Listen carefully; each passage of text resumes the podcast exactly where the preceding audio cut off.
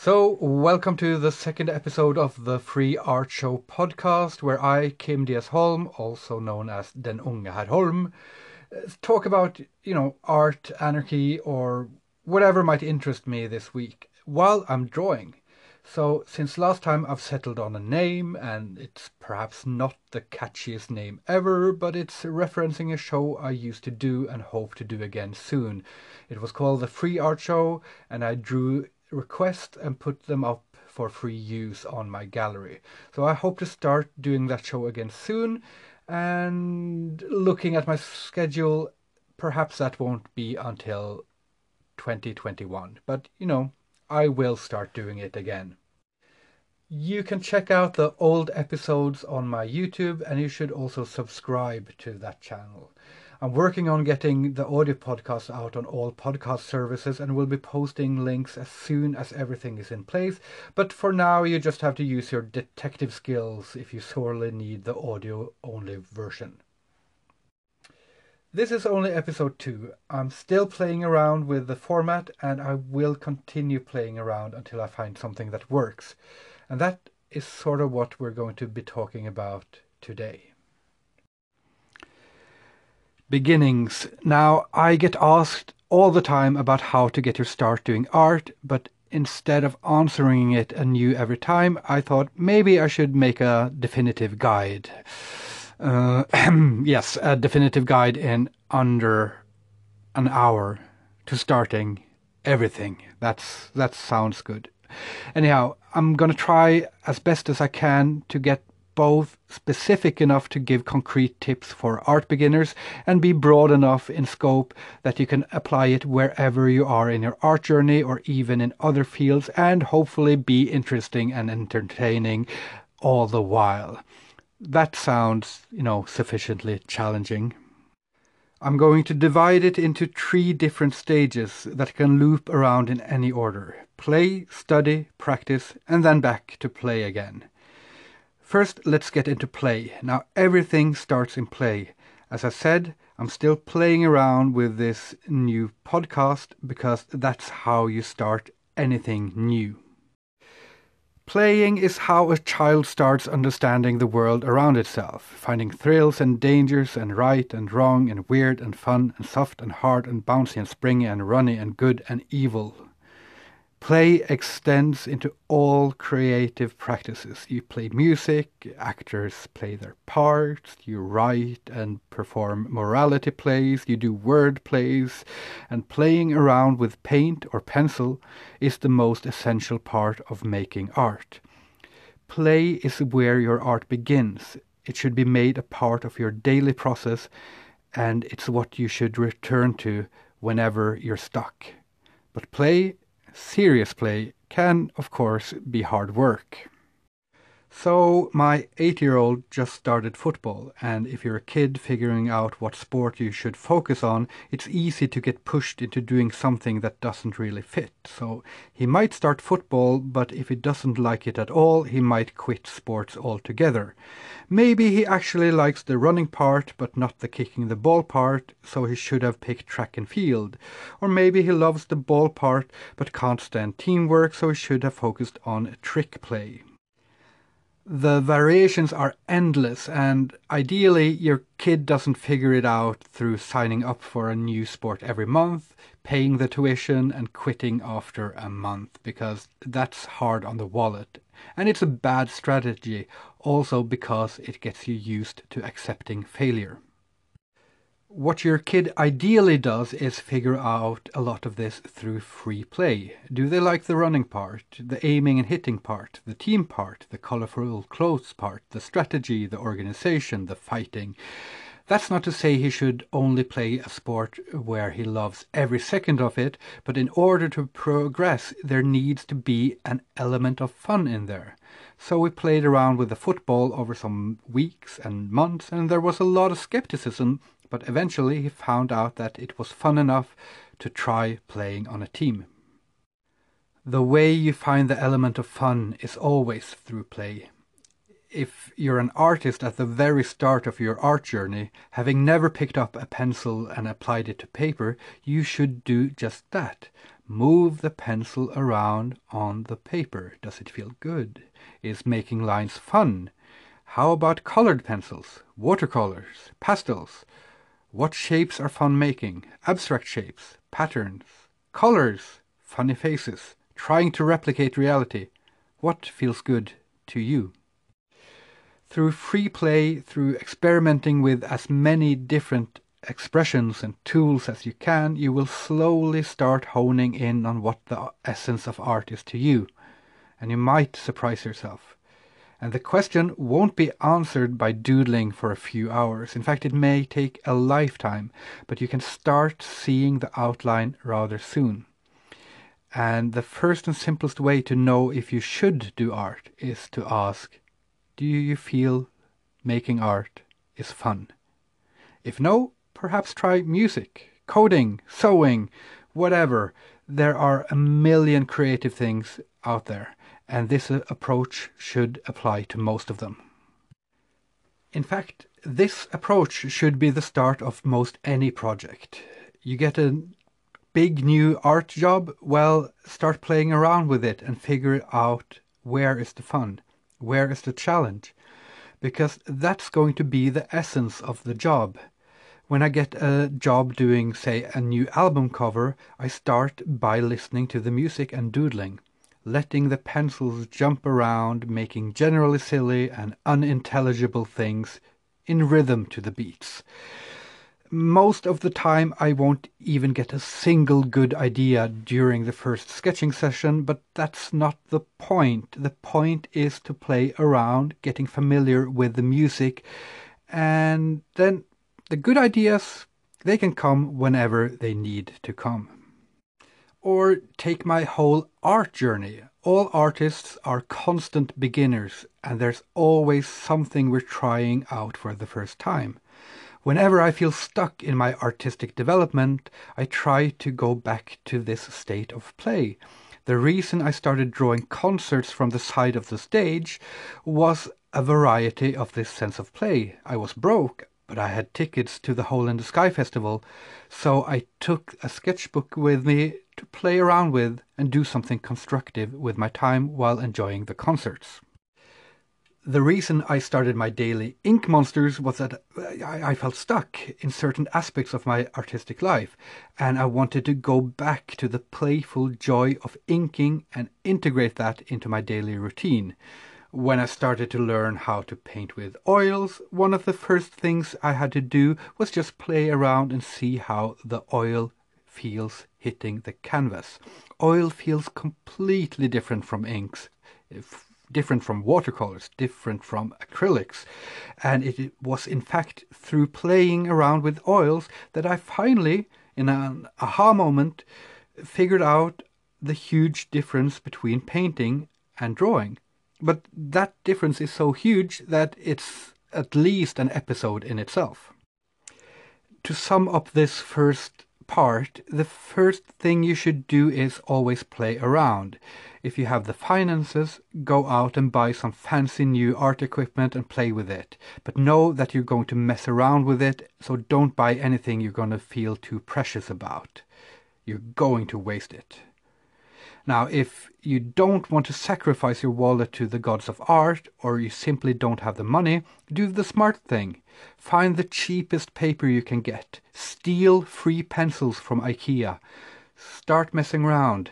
Get old newspapers from the dentist office and draw moustaches on everyone. Draw with chalk on the pavements and walls of your city. Steal your baby brother's crappy crayons. Draw with sticks in the sand. Just draw, mess around, play. The second part is study. Study can be reading books, it can be watching tutorials on YouTube, but it's not limited to that. It's any seeking out of information that pertains to whatever you're trying to do. Most of the time it's actually just sketching sketching uh, flowers or trees or birds or hands or noses. But it can also be asking your local art shops about the tools and paper. It can be taking a class on medieval pottery. It can be whatever you want. Through play, you should be able to identify what you like doing and what you would like doing. So, let's say you like moving the pencil around on the paper and you would like to draw realistically. So, how do you know what to start studying?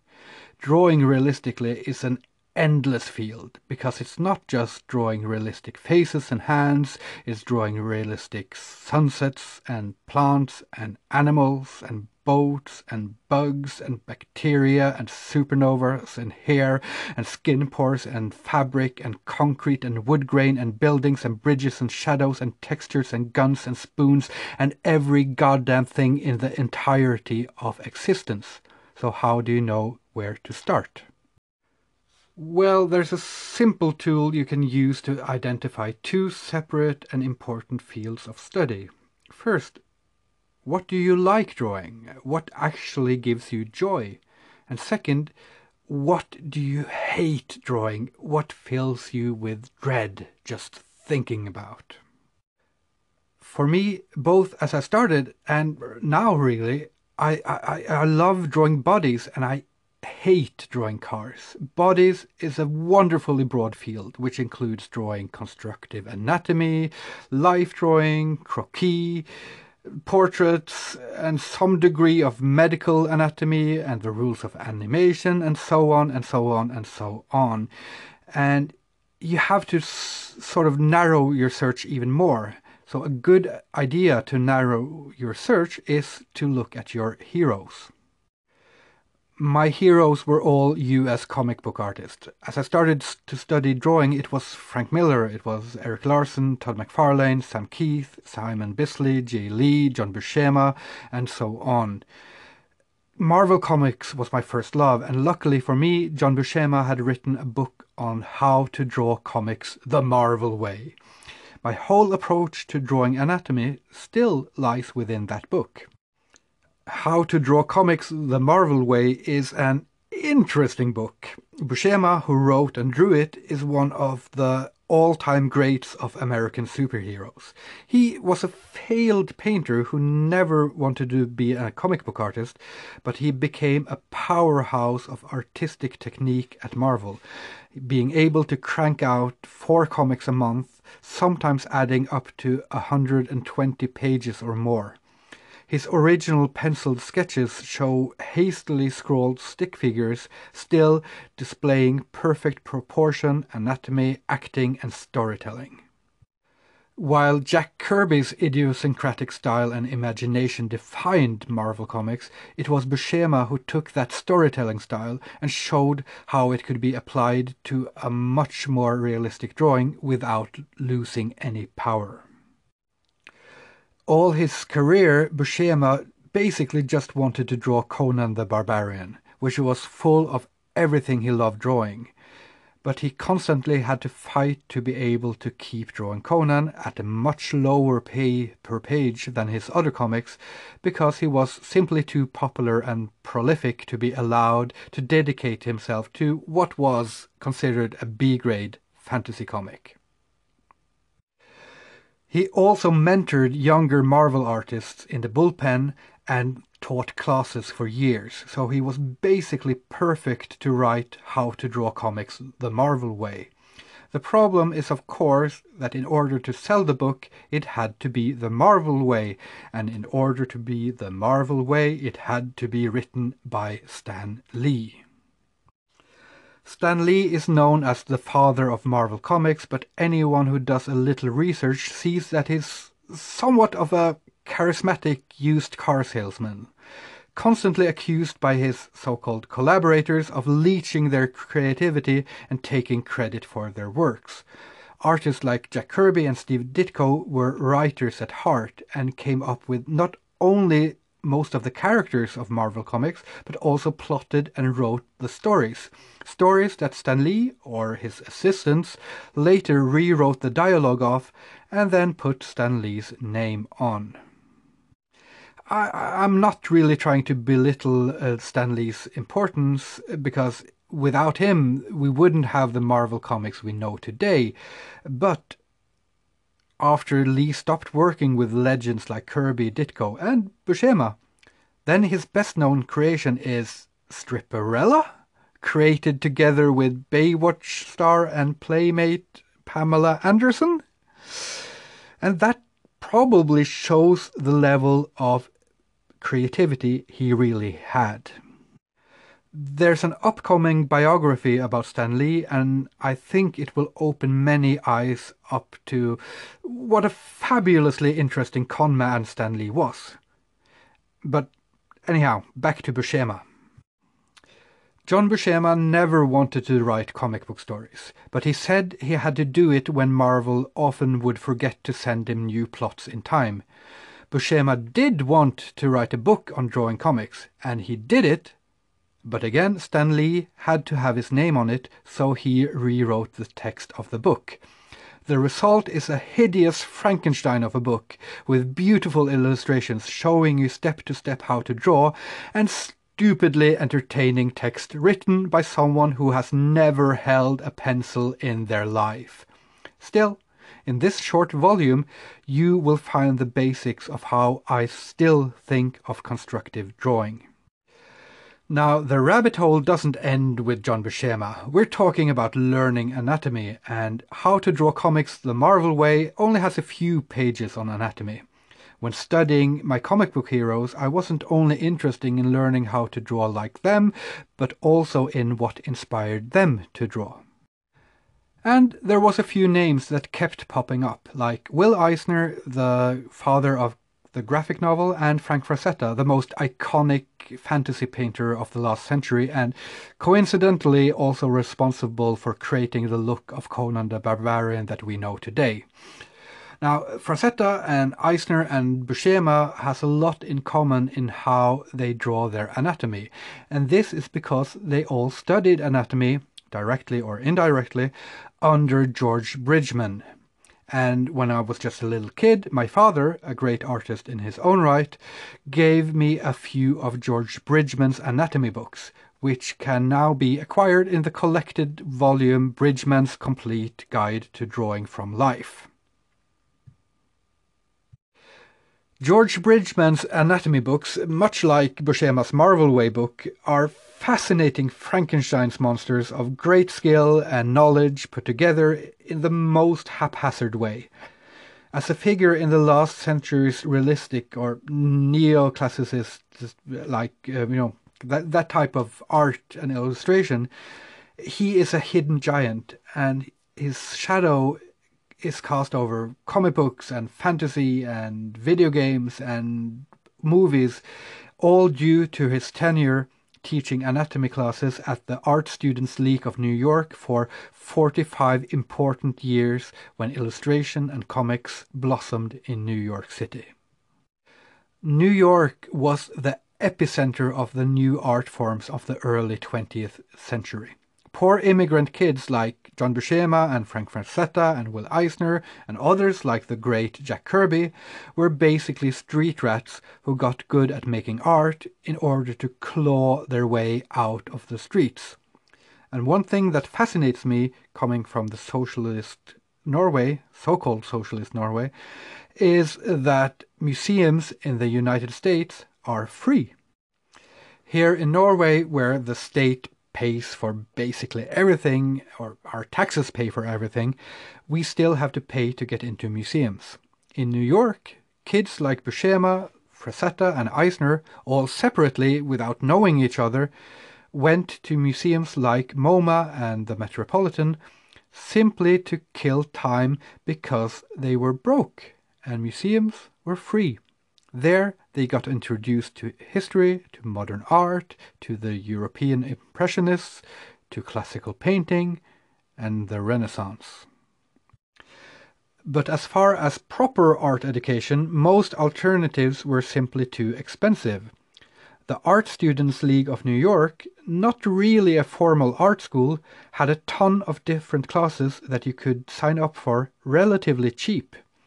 George Bridgman taught long and short courses, day and night classes, for 45 years. He was a short and stocky man, and his classes were absolutely packed with people. So in order for him to be able to draw examples for the class, he taped his huge papers to a board suspended in an angle from the ceiling so everyone could see and drew with a big graphite or coal pencil attached to the end of a long stick.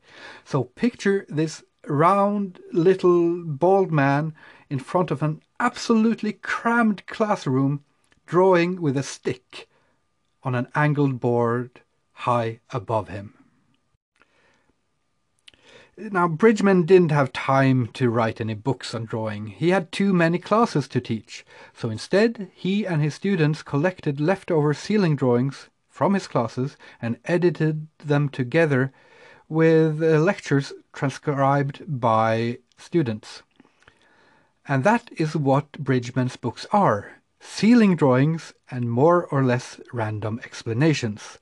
Bridgman approved the books, and he might even have drawn or written some original parts for them, but they are more or less just ceiling drawings, drawn with a long stick, and they are beautiful. Hidden in this wonderfully loose line work and sometimes rather esoteric text is one of the best systems for constructing anatomical drawings, ready for you to decipher it. So there you have two good anatomical books to start with, but the art of drawing from images in a book can itself be hard. And all these artists I admired didn't just draw from classes and books, they took life drawing. They preached the importance of life drawing. And life drawing, well, you have to fool your brain into not drawing what it thinks it sees, but what it actually sees. One of the best books to learn doing just that is Betty Edward Betty bought a bit but but but sorry Betty Edwards' book Drawing on the Right Side of the Brain, published in 1979. Now, it's not a Frankenstein's monster of a book, it is rather a step by step guide to fooling your brain into being able to draw what it actually sees, or to even see what it actually sees. And interestingly, it is one of the main culprits in spreading the commonly held myth that the right hemisphere of the brain is the creative part, while the left hemisphere is the logical part. Betty Edwards was not a brain scientist. She was an art teacher. Her theory on how the brain works was based on her understanding of the science, and that was flawed from the start. And later re- research has confirmed that no, creativity is not exclusive to the right side of the brain. Still, the impact of the book was such that a lot of people still think it's true. And there's a good reason for that. Because even if the science behind it is wrong, the book is shockingly effective at teaching you how to draw what you see. To draw realistically, based on a model or photograph in front of you and it can teach it to you really quickly. And those techniques are equally useful when it comes to learning how to copy drawings from a book. So if you start with How to Draw Comics the Marvel Way, Bridgman's Complete Guide to Life Drawing, and Drawing on the Right Side of the Brain, you have a truly great start at how to learn how to draw realistically with a pencil. Does this mean it's my official recommendation? No. It's just one of a thousand different approaches. You could go to a YouTube channel like Proko, P R O K O, by Stan Prokopenko. Pro, Stan Prokopenko. It's not that difficult. Prokopenko. And get a lot of great tutorials there, and demonstrations, and discussions, and interviews on all manner of art. And when you get into that world of, of, concept artists for film and games, you will very quickly find Andrew Loomis and his great books on drawing.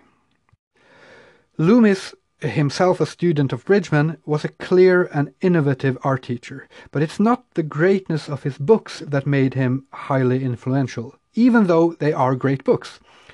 It was simply that the books were out of print in the early 2000s and in the 90s when someone rescued them by putting them up online for free under the name the Loomis Project. And every broke kid dreaming of becoming a comic book artist or fantasy painter or a concept artist for games and films suddenly had a fantastic free resource.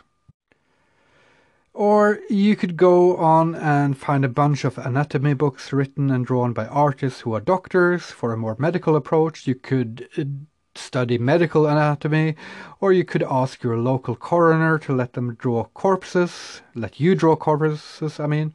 Or you could get one of the thousands of great books or online courses that are new to me and I don't have a personal relation with. And and this is really just the tip of the iceberg when it comes to study. When studying art, reading and taking classes is not what you will do the most of. What you will do the most is drawing. You want to learn how to draw hands, draw your hands. They're right there in front of you. Draw them again and again. See how they're built. Watch them, move them, touch them, draw them want to figure out how your favorite artist draws, then copy them. Perhaps start by copying them freehand, then go on placing tracing paper over their art and trace it, then go on figuring out how they construct their drawings, look at sketches, find the simple shapes underneath the art, then try to draw their art in another style, or find out who their artistic heroes were and trace their evolution as an artist. The point is that just by deciding to learn a little bit about anatomy, we have learned about shysters in the superhero industry, about street life in the 20th century New York, about you know, we have myth busted a common misconception about the brain, and we could have made so many more detours into the influence of Japanese prints on absinthe drunken French impressionist, about grave robbing Renaissance thugs and their mafia connections, we could have learned the medical names of every muscle in the body. The more you learn, the more you see that there's even more. you know, it's a cliche, but the more you learn, the more there is to learn. And if you find drawing bodies fun, then all this research will be fun, or at least less skull crushingly boring than if you were forced to sit through all of it in school. If you like something, learning about it becomes easier. So, therefore, using what you like doing should be the basis of most of your learning. But uh, what about learning from what you hate doing? I did mention that, didn't I, back in the good old days of this podcast? Well, I don't like drawing cars. I probably never will like drawing cars. Cars are simply not for me. But in studying how to draw cars, they get slightly less terrifying to draw. And there's a lot to learn. Drawing perspective, drawing mechanical objects. Mechanical drawing is a field in itself. The design and the shapes of cars, automotive history, and so on. Not only have I drawn cars from life and photographs for endless hours, but I have watched tons of documentaries and videos on car history, and I have a handful of books just on cars. And if you ask me a car question, I don't know. My brain will probably never retain the information in the same way it does information regarding anatomy. I can't name you a single groundbreaking car designer whose curvy lines shaped how we see transportation.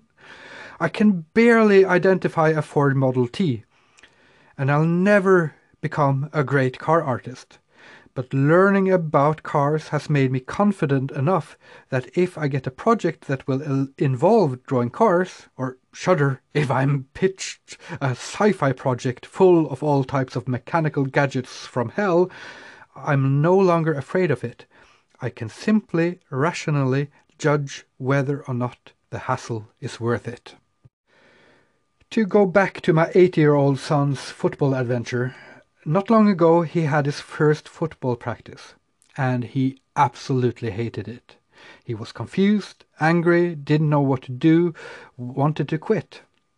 So we taught him the fundamentals of football corners, throw-ins, free kicks, and so on, and taught him not to always run after the ball, but rather break free so his teammates could kick the ball to him.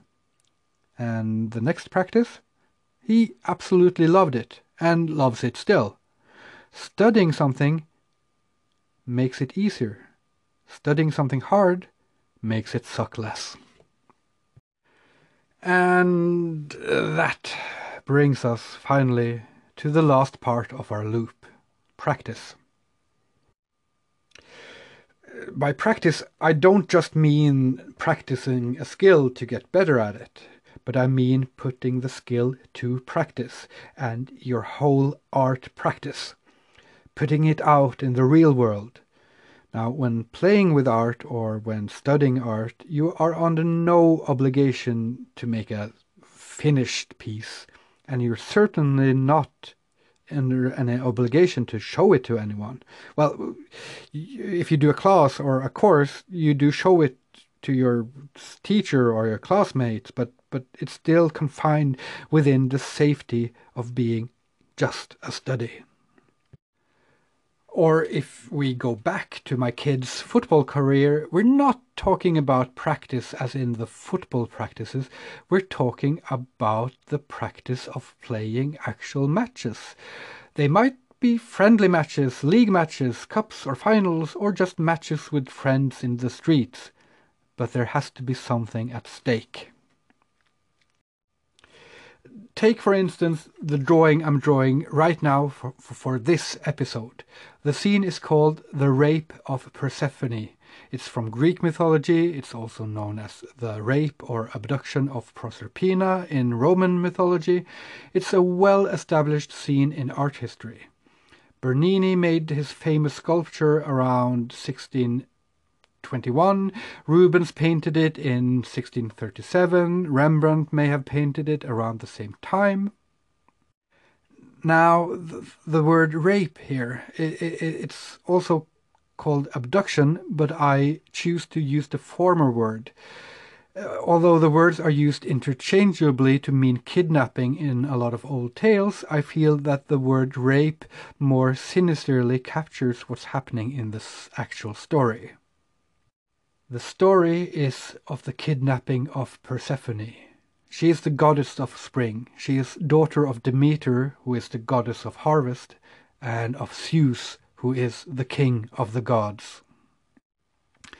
The story starts with Hades, brother of Zeus and lord of the underworld, which coincidentally is also called Hades. So Hades is the ruler of Hades, and it's all sort of confusing. But anyhow, Hades falls in love with Persephone and asks his brother for permission to marry her.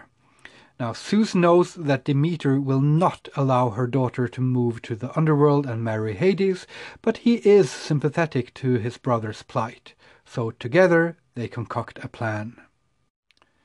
One day, while Persephone is out walking, picking flowers with her friends, the daughters of Okeanos, the daughters of the ocean, she spots a beautiful narcissus flower, but its roots are buried deep and it's hard to pluck. As she tugs and tears at the flower, the ground itself opens up. Hades rides out on his chariot, drawn by hellish horses, and he carries Persephone away to the underworld. To make a long story short, hijinks ensue. Demeter gets furious, all plants stop growing on Earth, and after more plotting and scheming, Hades accepts to give her back, but only if she has not eaten anything while in the underworld.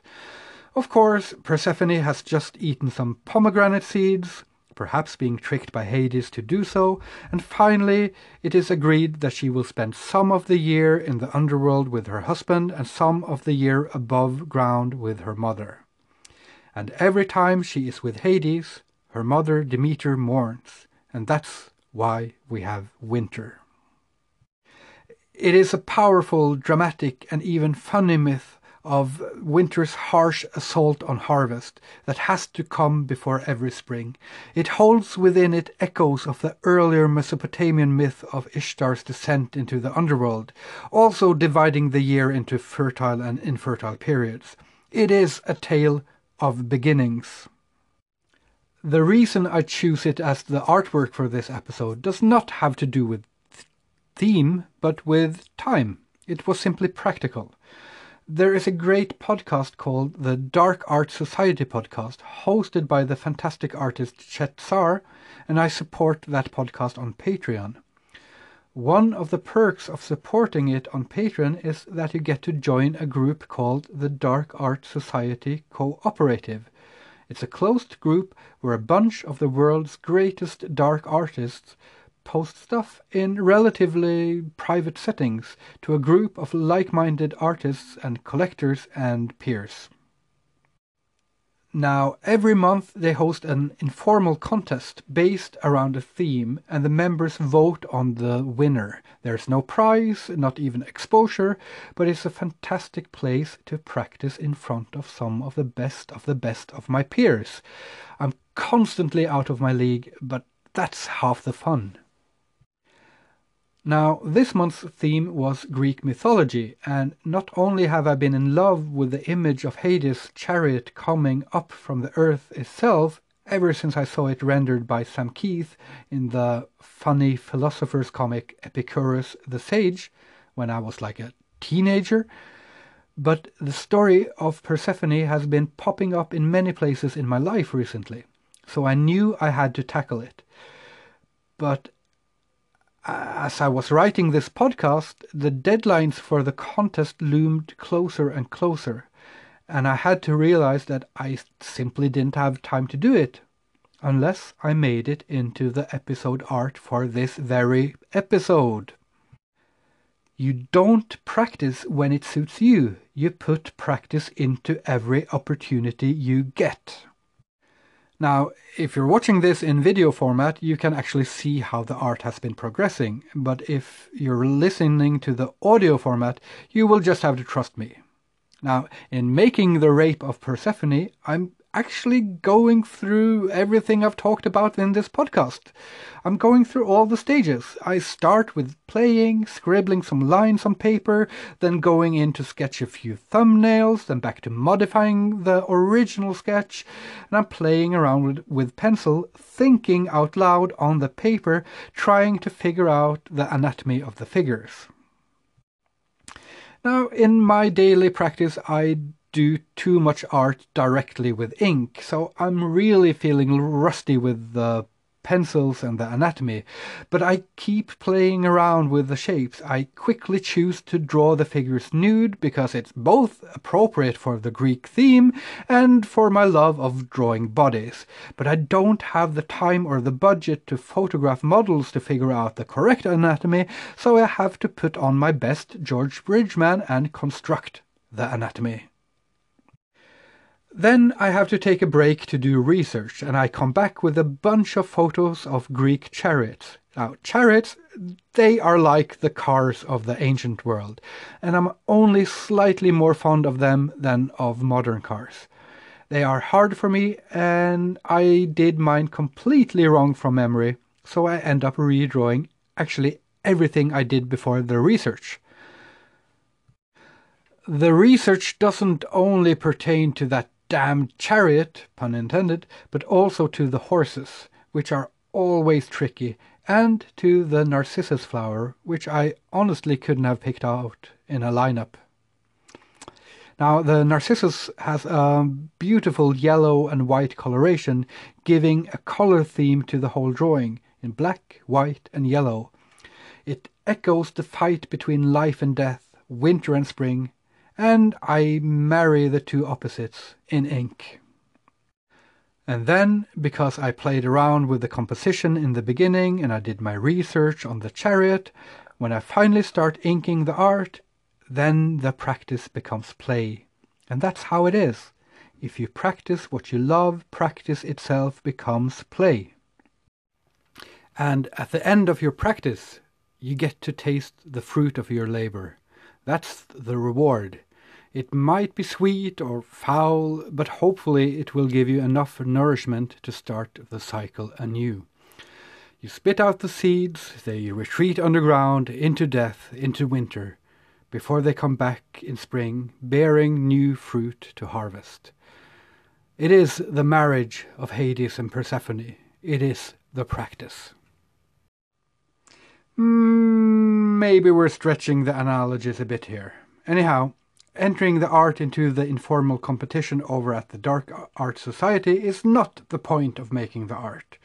Putting myself out there and getting practice is the point. And with the advent of social media, there are more chances to get your practice in front of an audience, an audience so big you could never dream of it in earlier ages. Next month is October, which a lot of artists know as Inktober. The illustrator Jake Parker made the Inktober challenge just for himself back in 2009 to practice his inking skills in a public way and to commit to a schedule. And it grew to millions and millions of posts using the hashtag each October. These are artists challenging themselves and trying to get attention by attaching themselves to the popular trend. I don't remember quite when I first joined uh, Inktober, but it was probably around 2011. And for the first few years, I absolutely failed. Drawing an ink drawing every day for a month shouldn't be all that hard, but it appears that it is. Then in 2014, I tried putting a price point on each piece of art and selling them. I found that they sold like hotcakes, and ever since I have completed every Inktober. And October is an important month for me economically. But in order to pull it off, I, yeah, I had to up the stakes. Then last October I was feeling burnt out and depressed, but I also felt that the practice of drawing something public every day was a good practice both for my art skills and for my mental health. And I had been doing a lot more acrylic and oil painting and less traditional inking, so I wanted to I wanted to create something every day of the year but with lower stakes. So I created my daily ink monsters. First, it was in secret at the now defunct Instagram account, and then they found their life on TikTok with millions of views. I didn't plan on making daily ink monsters a big thing. I only knew that I needed the practice, but sometimes practice takes a life of its own, and it's kind of directly attributed to those ink monsters that I now start a podcast. Hmm. And there's so many art challenges out there. Inktober, November, Mermay, Monster May, 100 Days of Comics, 100 Portrait Challenges, and so on and so on. And so many places where you can find communities to share your practice with. So there's really no excuse anymore. Play, study, and put it to practice. And whenever I get a new job offer, this is how I judge it. Will it be fun to play with? Will it lead to interesting study? Will it help my overall practice? If the answer is no to those, then it will take a lot more money to make it worth it. And of course, you don't win every time. I am still struggling to make ends meet, but I'm getting there. It took a few tries to get my Inktober practice up and running. Daily Ink Monsters were not the first time I had set a daily challenge for myself, and during the first six months it got absolutely no attention on any social media platform. I knew it was a good idea, but no one cared. There are concerts that I'm so happy that I got to draw, and there are some I'd rather forget. I've made some cool cover art for great bands, and I've made some cover art that is generic and sloppy at best. Failure is one of the best things to learn from because you have to figure out what went wrong in order to avoid doing it again. And even to just to write this podcast, I had to play around a bit. I had to study a bit. I had to put it to practice. And who knows, maybe I'll have a new beginner's guide to art in a year or two or five. But for now, to anyone starting out, my advice can be summed up like this Play around as much as you can and figure out what you like doing. Then identify the part you really like and the ones you struggle with and study those. And finally, find places to put it out in practice. Find something that will present a challenge to you, but make sure that challenge has room to play around in a fun way and has something interesting for you to learn and study, and that the end result, whether it succeeds or fails, will further your practice. Now, to end it all, my eight year old played his first football match. He was really scared of it, but he managed to convince himself to give it a go. They lost 7 to 11, and he had a lot of fun. Success! Okay, so you have listened this far, so I hope that means you enjoyed the podcast. Uh, if you have any questions or anything to add or counterpoints or ideas, then by all means, please message me. Do subscribe to my channels all around the net. I'm Den Unge Hadholm on YouTube, Den Unge Hadholm on Instagram, Den Unge Hadholm on TikTok, Den Unge Hadholm on Facebook.